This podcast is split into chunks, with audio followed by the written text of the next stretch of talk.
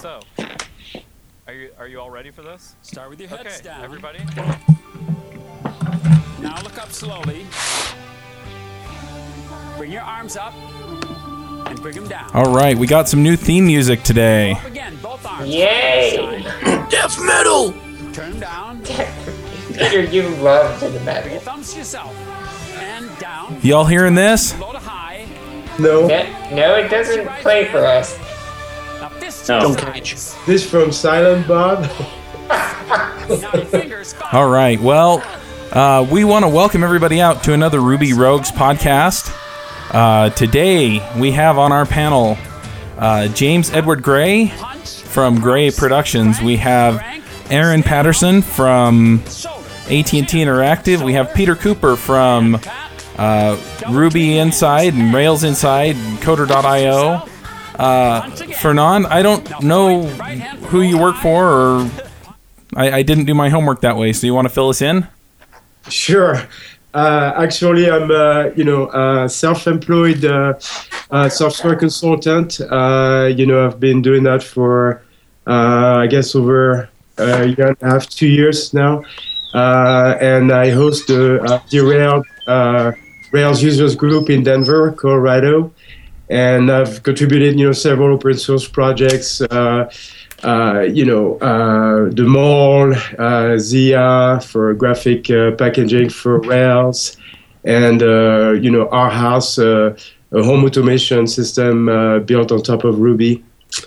So that's the short description of me. All right. And I'm Charles Max Wood from Teach Me to Code. All right. So um, this week we're going to be talking about databases. And uh, usually, what we do to start out is we actually start uh, going around the, the panel and ask what databases people are using or have used. Uh, there's a lot out there, and um, I, I really, instead of jumping into that, I'm a little bit curious as to where people come down as far as SQL or no SQL. So we're going to go around the panel and ask that instead. Um, let's go ahead and start with Aaron. Oh boy. No sequel or sequel? Way to put him on the spot. Uh, He's freshly back I think from that- RailsConf. I think that you should. I I'm a fan of no sequel, but um, no is into no sequel. so I I am a fan of sequel, Okay. but really, really, I don't. I don't actually particularly care. I just use whichever one is best suited for the job. So, yeah, that makes sense. I'm not. That's lame. I know. Not super exciting. That's okay. James, James, what do you what do you prefer, SQL or no SQL? I only use SQL Server. That's it. Nothing else. oh, I'm kidding.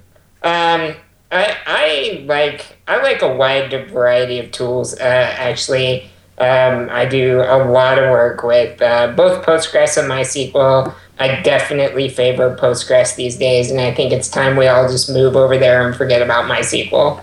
Um, but as far as um, uh, NoSQL tools, I do use those a ton too. I, I'm a big Redis user and lover. I was really into Tokyo Cabinet for a long time until they basically abandoned it for Kyoto Cabinet, and that kind of turned me off. So uh, I don't tend to use that as much anymore. Um, I've used uh, Beanstalk for queuing and uh, various uh, databases, NoSQL databases. Um, but I would, I would definitely say Redis is probably my favorite. Um, and then sometimes, you know, I've been known to throw stuff in a flat file uh, too. I'm, I'm pretty, uh, I, I like to play with lots of different approaches to data. How about how about uh, CSV? CSV, I've never used that ever. okay, I use it sometimes. All right, Fernand, what what what are you using? Uh, you know, I use Access on all my projects. Uh, exclusively. uh, just kidding. Uh, you know, I uh, you know uh, definitely use a lot of relational database. Uh, you know, Postgres, MySQL.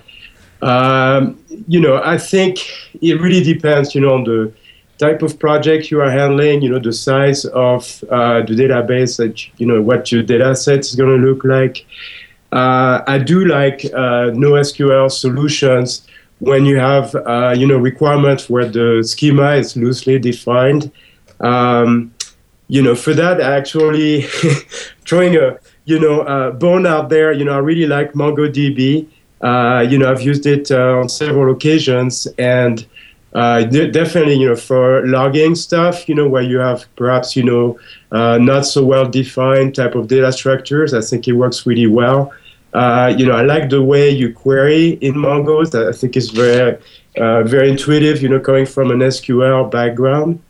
Uh, I also liked it. Uh, you know, I've used it on one project where we, you know, it's kind of. Uh, you, you know, funny oxymoron type stuff, but it's basically uh, throwable databases. So, you know, you can build a database, you know, play with it, uh, you know, run some reports or statistics and throw it away. And I think, you know, Mongo worked really, really well for that.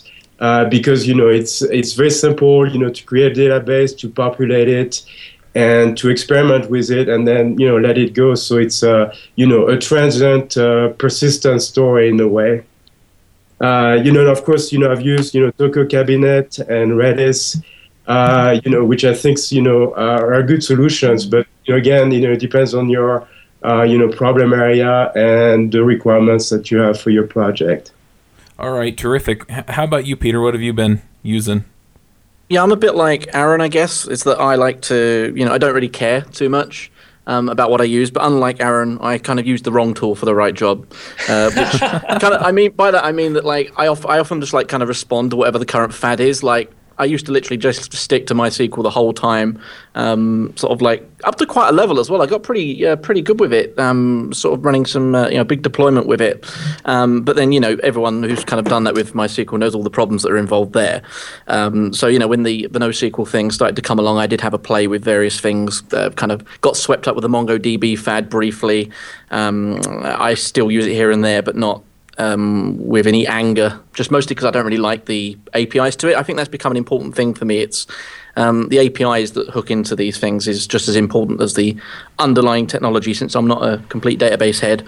Uh, but then also, um, and you know, this is a, a, nice admission on my part. I actually do really like um, however you want to pronounce it, SQLite, SQLite, whatever. Um, I do really like it. Um, just for you know, if you're working on something that's like a prototype or even something really small, uh, something that doesn't get a lot of traffic. So, for example, uh, RubyFlow, for example, um, when I started building that, I thought. Um, it was kind of when they just first changed the default in Rails to using SQLite instead of the, the MySQL like demands that were in there. Um, I just thought, let's give this a go. Uh, and it just worked. And then I kind of deployed it. I was like, well, I haven't got time to migrate this to my MySQL, and I've just left it on there, and it's been fine, um, not a single problem. So I am actually a big fan of rolling stuff out on SQLite uh, where it makes sense. So um, yeah. Oh, and also um, just like um, I think it was James mentioned. Um, Redis, massive fan, massive fan of Redis, but uh, it's just not quite easy enough to uh, like deal with like multiple databases and stuff like in a very logical way with that for me to like be using it for every single thing. But for you know where it makes sense, I do I love it to bits. It's great. So that's me. Super. I love uh, SQLite. I, I'm so glad Peter brought it up because I totally forgot to mention it. And uh, I've actually scaled it to some pretty high levels. If you have a kind of site where your like your user data is totally separate from all other user data. Like, you know, it's a internal data only that you would never share with anybody else. Sometimes I'll set that up and I'll just make a SQLite database for each user. And then in that, you know, as, as uh, the connections are coming in, I'll, uh, I'll set up a connection to the right file and then just use that throughout the request. Um, and that scales beautifully, uh, very far.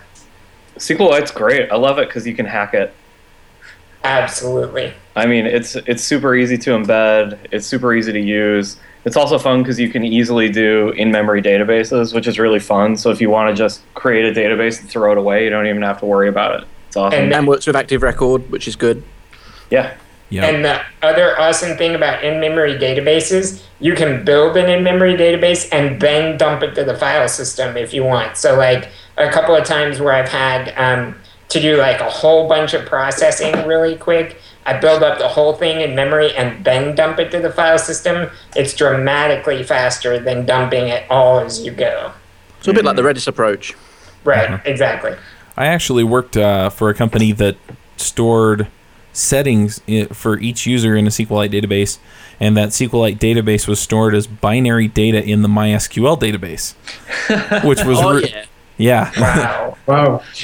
And Uh, I don't think I would recommend that. yeah, I don't know that I would either. I don't know if any of the guys that did it would either. But anyway, it, it was interesting, and it's interesting to know that there is a possibility of doing something like that. Was that at Lehman Brothers? no. Yeah. If you if you are playing with SQLite, um, there's a underloved uh, plugin for it, uh, or uh, Ruby library for extension. It's uh, called Amalgalite by Jeremy Hinegardner, and it embeds SQLite in the extension. So I like it way better than the library that Rails uses for SQLite. what? Why? Sorry.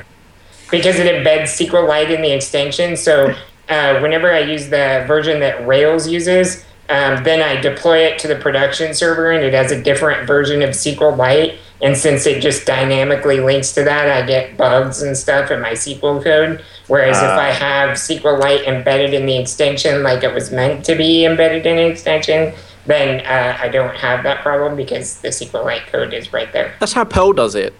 The DBD MySQL, uh, not sorry, DBD SQLite um, module actually includes it right in there. Yeah, that's So the same way approach. That's the way the SQLite team tells you to embed SQLite. So So, I so Well- can I clarify really quickly? What you're saying is that the the deal in Rails binds to a C library, and the other one is pure Ruby. No. No. The other one, the other one is all C, is all C as well. It's just that it ships with the SQLite C code embedded. Okay. yes.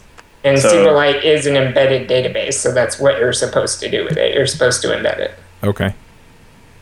You've been Yeah, told. but but then you have to deal with compilation problems on all the systems. I don't want to deal with that. Compilation problem. Yeah, Yeah. I guess I guess I do see that that um, aspect of it, but I don't know. I think linking against a DS, DLL is probably about equal evil, in my opinion. SQLite's a good compile though. Yeah, yeah, Good exactly. compile. It Like, doesn't- I've never had a problem with it. Exactly. I can't ever think of a place I've tried to compile SQLite and it didn't just work. So what? yeah, would- but have you tried have you tried compiling on like Solaris or AIX or something like that? Atari No. ST. No, but I've never tried running my Rails app there either. So one of these days, you know, you start running a project like that, and then all of a sudden you get a bug report that's like, "Can't compile this on AIX," and you're just like, "What?" Uh, so so I, I have to ask two questions then, and the first one is, what was the name of that library again, James? Amalgalite? Amalgalite. Mhm. And then the second the second question is is uh, MySQL or Solaris or whatever. We're we're we're all talking about uh, Oracle, right? I mean, Oracle owns all of those properties, right? Oracle owns MySQL. I- I'm surprised nobody brought up Oracle as a database. what's, Yeah. what's you guys feeling on that? Yeah, aren't we all using that? I mean, come on. My We first, use- my we use Oracle at work. You do. Yeah. It's because he works for an because work for a enterprise. company Corporation. that can Yes. afford it. Yes. Yeah. Um, I worked for a university that used it, and the the DBAs had to have like special certifications and stuff to deal with it, and it was yeah, it's a acquired. Certificate of insanity. yeah. So I'm a little curious, and and this is more for my edification than and my ignorance, I guess, but. Um, it seems like there are a lot of MySQL haters, or at least we prefer anything other than MySQL. I'm wondering what is it because you like the other data, databases better, or is there something in particular you don't like about MySQL? So let's go I like around the MySQL. room on that one. I'll go first. Um, I don't. I don't necessarily hate. I don't hate MySQL at all. Uh, and I don't actually hate any particular technology. I just wouldn't use it, and that comes from actually it comes from a few things. First off, I don't like. I don't like the licensing. I don't like that it's GPL. So that causes problems with like dealing with, for example, C extensions. When you link against libmysql, do you have to follow the GPL clause or is MIT okay? And I am a programmer. I can't like I don't have the mind to think about problems like that. Whereas with SQLite, it's public domain. Don't have to bother. Don't even have to think about it.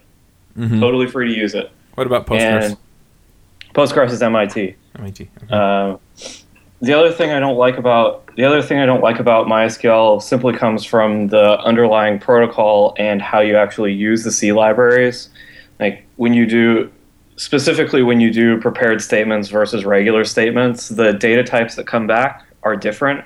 So that makes writing an adapter around their API kind of difficult because you can't say that the return value is consistent.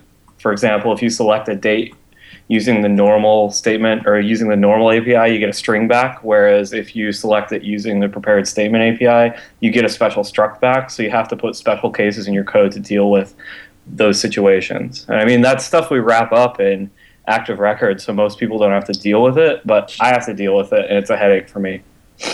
Okay. Peter, you chimed in. What, do, wait, you said you like MySQL? I was just saying I like it, um, but just for for all the bad reasons that people like MySQL, um, which is the fact you know in the past, less so now, but um, in the past, you know, it's very easy to install, very easy to get going with, integrate with everything. Um, you know, Postgres. I mean, I must admit, I have very little experience with Postgres, but uh, you know, and I think things have changed in that department over the last few years. But like when I was looking at it three, four years ago, it was quite an opaque process. It was one of these kind of like you know really dense text files, and you had to like hook this up, hook this up, chmod this, and you know it was there was a lot of work to be done, and you know a lot of hoops to jump through. Hopefully, they've improved that. Um, but MySQL, you know, just was a lot easier back in the day. Yeah, I've been using MySQL, but it's mainly because that's what I've been using forever. So you know, I, I'm I, I've always been curious as to why people prefer you know one over the other. And so, though, you know, Aaron brought up some interesting reasons as, to look into Postgres or some of these others. James, you keep bringing up that you like Postgres a lot better than MySQL. Are there any particular reasons or capabilities or anything that you see in Postgres that's not in MySQL? Absolutely. Um, so uh, I was a big MySQL fan for a long time too, and, and kind of late making the switch just because uh, that's what I learned on, and, and so that's what I was comfortable with. Um, but then, it, like, and I was like Peter. I looked at Postgres a couple of times in the past. I thought, man, it's kind of a pain in the butt to get into. Um, I definitely feel it's gotten better. Uh, to answer Peter's point, uh, especially if you use Homebrew. I mean, it's just you know Homebrew install Postgres and you're done. You know, um, so uh, I, I really like that. Uh, and then uh, once you get into Postgres and you realize that it really is a great database and it's built with a, a, a great feature set in mind.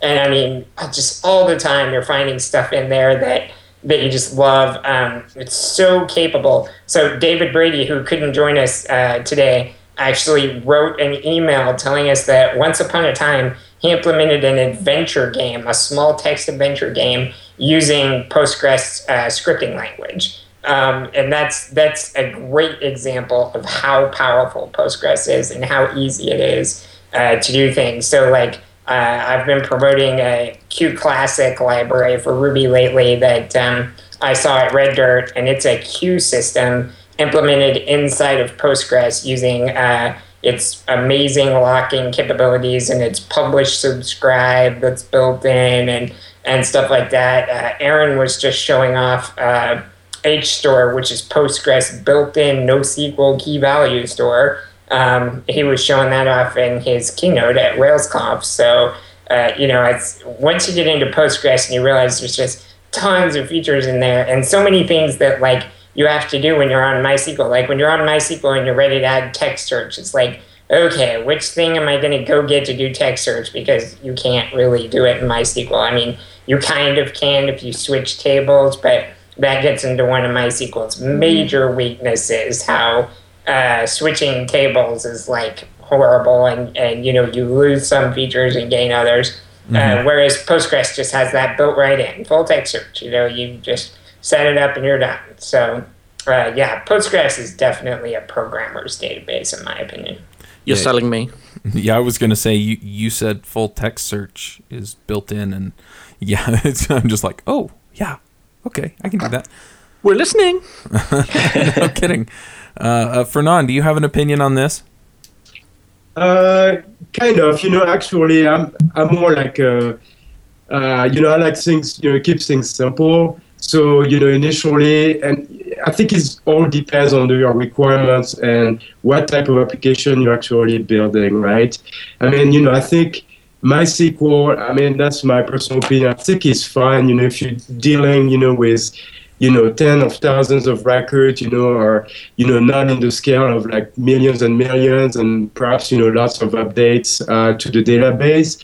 I mean, that's a simple way in. I agree with Peter, you know, the, the install is that simple. Uh, you know, it's, it's, the distribution is pretty, uh, you know, uh, wide, so it's, you know, easy to get it on your system. So I kind of like to start there. It's almost like, this kind of makes me think, you know, of, uh, in a way, you know, like uh, performance, you know, uh, optimization type scenarios where, uh, you know, you kind of like, you know, um, if you try to put in your performance, you know, prior to getting something done, uh, you know, you're going to end up doing it over and over again. So I think, you know, I think any database solution is probably fine, you know, until you get a phone call at 3 a.m., you know, with, you know, uh, your application is crapping out. So I think really, uh, use the best uh, tool for the job and basically try to figure out, you know, where you're going to be the most efficient debugging and finding the issue with your database tool. So I think, you know, it kind of brings up, you know, another uh, argument, you know, related to uh, database and, you know, can expand on that. But, you know, I, I will coin it as the Guido's principle uh, which kind of states that uh, you know you keep assigning tasks tasks to a great developer and expecting him to be a good database admin or a good sysadmin. I think you know there's also uh, you know perhaps you know due to cost measure and things like that. But I think if you're really doing a lot of uh, database, uh, you know within your application, a lot of database um, uh, you know requirements such as you know replication or you are dealing with you know millions or terabytes you know worth of data then also you know is the developer the best person to actually make those kind of decisions versus bringing in you know a, a database administrator into your organization? Right. So that's you know that's kind of like you know i think everybody's got chops you know in uh, in database and or sysadmin for that matter. But you know where do you get to a point where you're getting uh, diminishing returns right Mm-hmm. That, that's kind of a really good point, actually. I think that um, in, in our industry, we tend to just have the developer do all the database work, you know, but there are actually people that know how to do that crap, you know, and are better at it than we are, no matter what we tell ourselves. Um, and sometimes a project is big enough that you probably ought to take that seriously and use a professional, you know. Yeah, I, I agree. Um, uh, one thing that Fernand brought up too was uh, kind of using the right tool for the job and also using the right tool for you. I kind of got both of those out of that. But in using the right tool for the job, I mean, there are a lot of different types of databases and a lot of different problems that they solve. And so I, am going to kind of go through some of the different types of databases and get some opinions on, on what they're good for and what people might be using them for that they ought to reconsider. And the first one that I want to ask about is the key value uh, type database. And so you have things like Memcached or Redis or uh, Tokyo Cabinet. I think is also a key value. I might be wrong on that. Um, it is. But but what what are those good for? What what problems do they solve well? So I would say they're great for when you want a big hash in the sky. Is basically what they're good for, and then they all have their different flavors. Like for example, Memcache is still the best of the best for the simple caches, in my opinion. Uh, and I really like it for that. It has better expiration than Redis. Um, it has better um, memory adjustments uh, than Redis. So I, I think no. it really. No, I, I think it. I think it excels at that. I hear um, dissent, Peter. I know, Peter. What do you think? No, I mean no. I just in all of my experiments, I used Memcache um, a few years ago now. So it may well have improved. Um, but just in like very very basic tests, I just found Memcache to be. Uh, it's actually I found it slower than Redis for a start, um, not by a massive amount, but a little bit.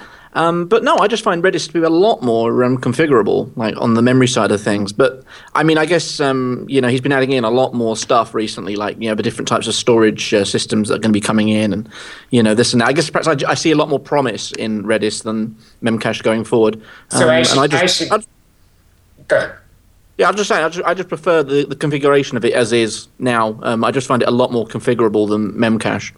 So I, I will agree that Redis is very configurable, but um, actually what I was referring to, and I, I didn't make this clear, um, uh, Memcache uses better algorithms for some things. Like for example, um, when you set a time to live on a key in Memcache and you set it for 10 minutes, um, but then you keep reading that key over and over again, it's 10 minutes from the last time you read that key when you set so basically if the data stays hot it stays in memory when you set a time to live in redis as 10 minutes then that means 10 minutes and even if you're accessing the heck out of it 10 minutes from now it's gone Oh, sure. Um, so that I, I think makes it not as good a choice for cache handling and stuff like that. In Redis, you can fix that, but you have to also do a write to the key to update the time to live, basically, which kind of kills the point, in my opinion. Um, and then the other thing, uh, when I said mem- memory and memcache, when memcache runs out of memory, it uses a more intelligent algorithm to expire the keys, and it will favor keys that are getting less usage or haven't been used in a long time. Um, so it tends to um, uh, do a better job of dropping things out of the cache that are old and not really being used anymore. Whereas Redis uses a very simple, fast algorithm, but doesn't do as good a job at expiring the right things. Oh, interesting. Okay.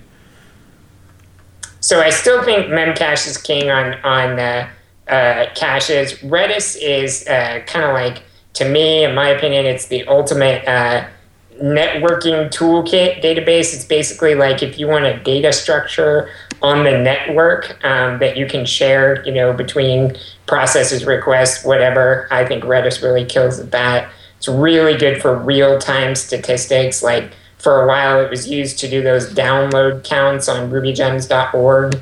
Uh, whereas people would download it would increment counters in Redis, and then you could go sit on the page and watch it update. Um, that was a, an excellent use of Redis. Um, and then uh, Tokyo Cabinet is basically uh, kind of falling into obscurity, so I won't even bother to say what I think it's good for anymore. It's people are probably leaving it behind.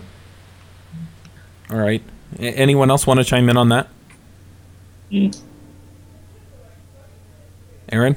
Eh. All at once. Well, uh, we've only used, I mean, pretty much NoSQL stuff that I've used in production. We typically use it for caches, really. Like I've never had to, I've never had to scale up uh, Mongo at all. The databases I have had to scale up are Oracle and MySQL. But the MySQL times, like we used MySQL for millions of rows, but the only time we used it for that was a read-only read-only cache. So I've never had to deal with it for writes. Uh-huh. As far as I can tell, it seems bad if we had to deal with it for writes. Um, but uh, as far as like NoSQL stuff, really, I've only used it for cache, and we typically use it for we typically use Memcache or Tokyo Cabinet, but I guess we're switching off that because of stuff that uh, James is talking about. but yeah, I I mean, I don't know. All right. I, I sorry, I I, uh, I totally agree with James. You know, on the on the Memcache versus Redis. Uh, you know, I just wanted to add a note. So, uh, you know, there is features. You know, as James pointed out, I think you know in Postgres to basically you know embed hashes. Uh, you know, in a in a column on a on a table. But you know, I also think that you know this is fine, and you know, Postgres obviously you know gives you some hooks. You know, to uh, you know query there. But I think if if you start getting into those uh, you know areas, it's kind of like a, somewhat of a gray area to me, and that's where you know you may want to consider you know a NoSQL solution because if you're starting stashing you know hash of values you know inside uh, you know a column and you know and you're starting getting it down that path you probably want to step back and look at what you're going to actually do with that data.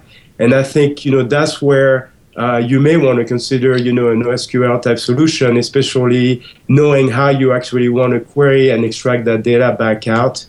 And I think, you know, when I look at stuff, you know, as far as NoSQL solution, uh, you know, again, I'll bring up Mongo because that's the one that I know uh, the most and I've used. Uh, you know, it's very easy to actually start uh, you know, uh, pushing, you know, some data into that store, and especially if you want to, you know, extract some reporting or statistics out of it. So I think that's, uh, you know, I think a good case, a good use case scenario for considering a NoSQL solution. So uh, now that we're moving to Mongo, Mongo is more of a document database than a key value store, uh, which is a little bit different in that the it's basically more like instead of a hash in the sky, it's more like a hash of hashes in the sky, right? Kind of. Right. Hash Have you used it? Have you used it in production, James? So no, I haven't. I've played with it a couple of times, and I have. So there's like something I really like about Mongo, which I think it's a real developer-friendly database, and I like that about it. And like Fernand says, when you're getting into scenarios where your data is changing a lot, the schema version of it, you know, or things like that, then it seems like it's almost an ideal tool. The thing that continually scares me off of Mongo is I worry that some of the production concerns have like never been addressed. Like I, I can't get anybody to realistically tell me how you're supposed to back up a Mongo database without taking it offline. I mean, like seriously, back it up. You know, just drop a backup. You know, or things like that. I, it, they kind of worry me about putting it into production, and maybe it's just that I haven't dug deep enough in that world and found the right thing. So I, I'm a little bit scared of putting it in production. I've, I've I've, heard ta- I've I've heard the same things, especially after this uh, the Amazon outage. I heard some horror stories after that, like not being able to recover a Mongo database. I've I've heard that too. I've also heard that uh, Mongo. I think it's Mongo. In fact, I'm I'm almost positive it was because I was talking to somebody about it. It it logs the queries that come in to a log, and so you can basically play it back and get your database back depending on when you took a snapshot of that file. But it's kind of an eventual uh, consistency thing. It it doesn't do it on every query. It does it every so often. So you do run the risk of of not being able to get everything back if you're backing up that file. Yeah, I think. s- Sorry, uh, go ahead, Aaron. Sorry. I Oh no, that's just why I was gonna say why I typically use these things as caches, so that I have like you know in case that thing dies, I can rebuild it from say a regular SQL database. Yeah, I think you know the. I, I agree with you guys. I mean, that's definitely has been a flaw, uh, you know, with Mongo, and you know, I'm kind of out of date. I don't know if they have actually addressed some of those issues, but I think, you know, and, and perhaps you know you can extrapolate that to be more, more generalistic. But I think you know if you do look at NoSQL, I, I think it might be advantageous to also know whether you can actually recreate the database in case you know you run into those issues where uh, you know something gets corrupted or you're losing things and i think you know a good scenario especially for mongo is that you know you can put it in there but you can either rebuild it or you don't really care about you know uh, the accuracy of the data for, for that matter right? So the two cases where i thought you know it was a good match is for basically you know logging you know some kind of events you know coming out of your application where you know just having every single logs may not actually matter all that much or the ability to actually be able to dump it to a mongo instance you know run some queries do some reporting and then you know throw it away or be able to rebuild it so i think that's a good scenario for that That's really interesting. Um, I've I've talked to a few people about um, what is it, data warehousing, and and that might be really interesting. Where yeah, you because with data warehousing, what you effectively do is flatten your data so that you don't have to worry about joins and this and that, and then you do the queries on it. And I can see where that would be handy in Mongo. Um, I also I also started just as kind of a fun little project. I started writing a, a blog engine on Sinatra and used MongoDB as my back end. And you know, uh, you you can stop and start Mongo, and it'll it'll you know shut off your database and then bring it back up. So it it, it is persistently storing it. Um, and I haven't really looked at where or how, but um, you know, just just interesting things. It it really is nice too if you have. I, I kind of liked it for the fact that I could let people then extend uh, the blog engine eventually, and effectively just add fields to the the the posts or whatever on the blog without actually worrying about the the actual schema. Right. And that's yeah, I think that's that's the interesting thing because really, uh, I guess with, I disagree with you, James, on that. It really is more than a hash of hash because you can actually you don't have to traverse the whole thing because you do have a query language that you can leverage to navigate ad hoc, you know, the document hierarchies. I think that's kind of attractive about Mongo. That's to your point, Charlie. Yeah, that's a good point. That um, uh, Fernand makes a good point there, and even even to go one further, Mongo can actually have things nested in its fields. You know, almost like hash and a hash and a hash, and you can still query across it. So that that is kind of neat. I Did- thought did- it, go ahead. Sorry, uh, uh, the other thing too, uh, you know, I, I, I'm thinking about this, it just triggered a, a point here, James, is, you know, the, the other cool thing about Mongo is that people may want to think about too, is that, you know, because it is so flexible, because there's no predefined schema and it's easy to modify schema on the fly, I found it also kind of interesting to basically ref- refine your schema. You know, if you do have, uh, you know, you can experiment with it and look at the queries and look at how you're gonna, you know, traverse down, you know, the, the hierarchy and basically kind of maybe use it as a prototyping tool to figure out, you know, how the best way to set your schema up together, right? So that's kind of an interesting thing too. Is an interesting idea. I really like the point Aaron and Fernand made a bit back where um, they basically said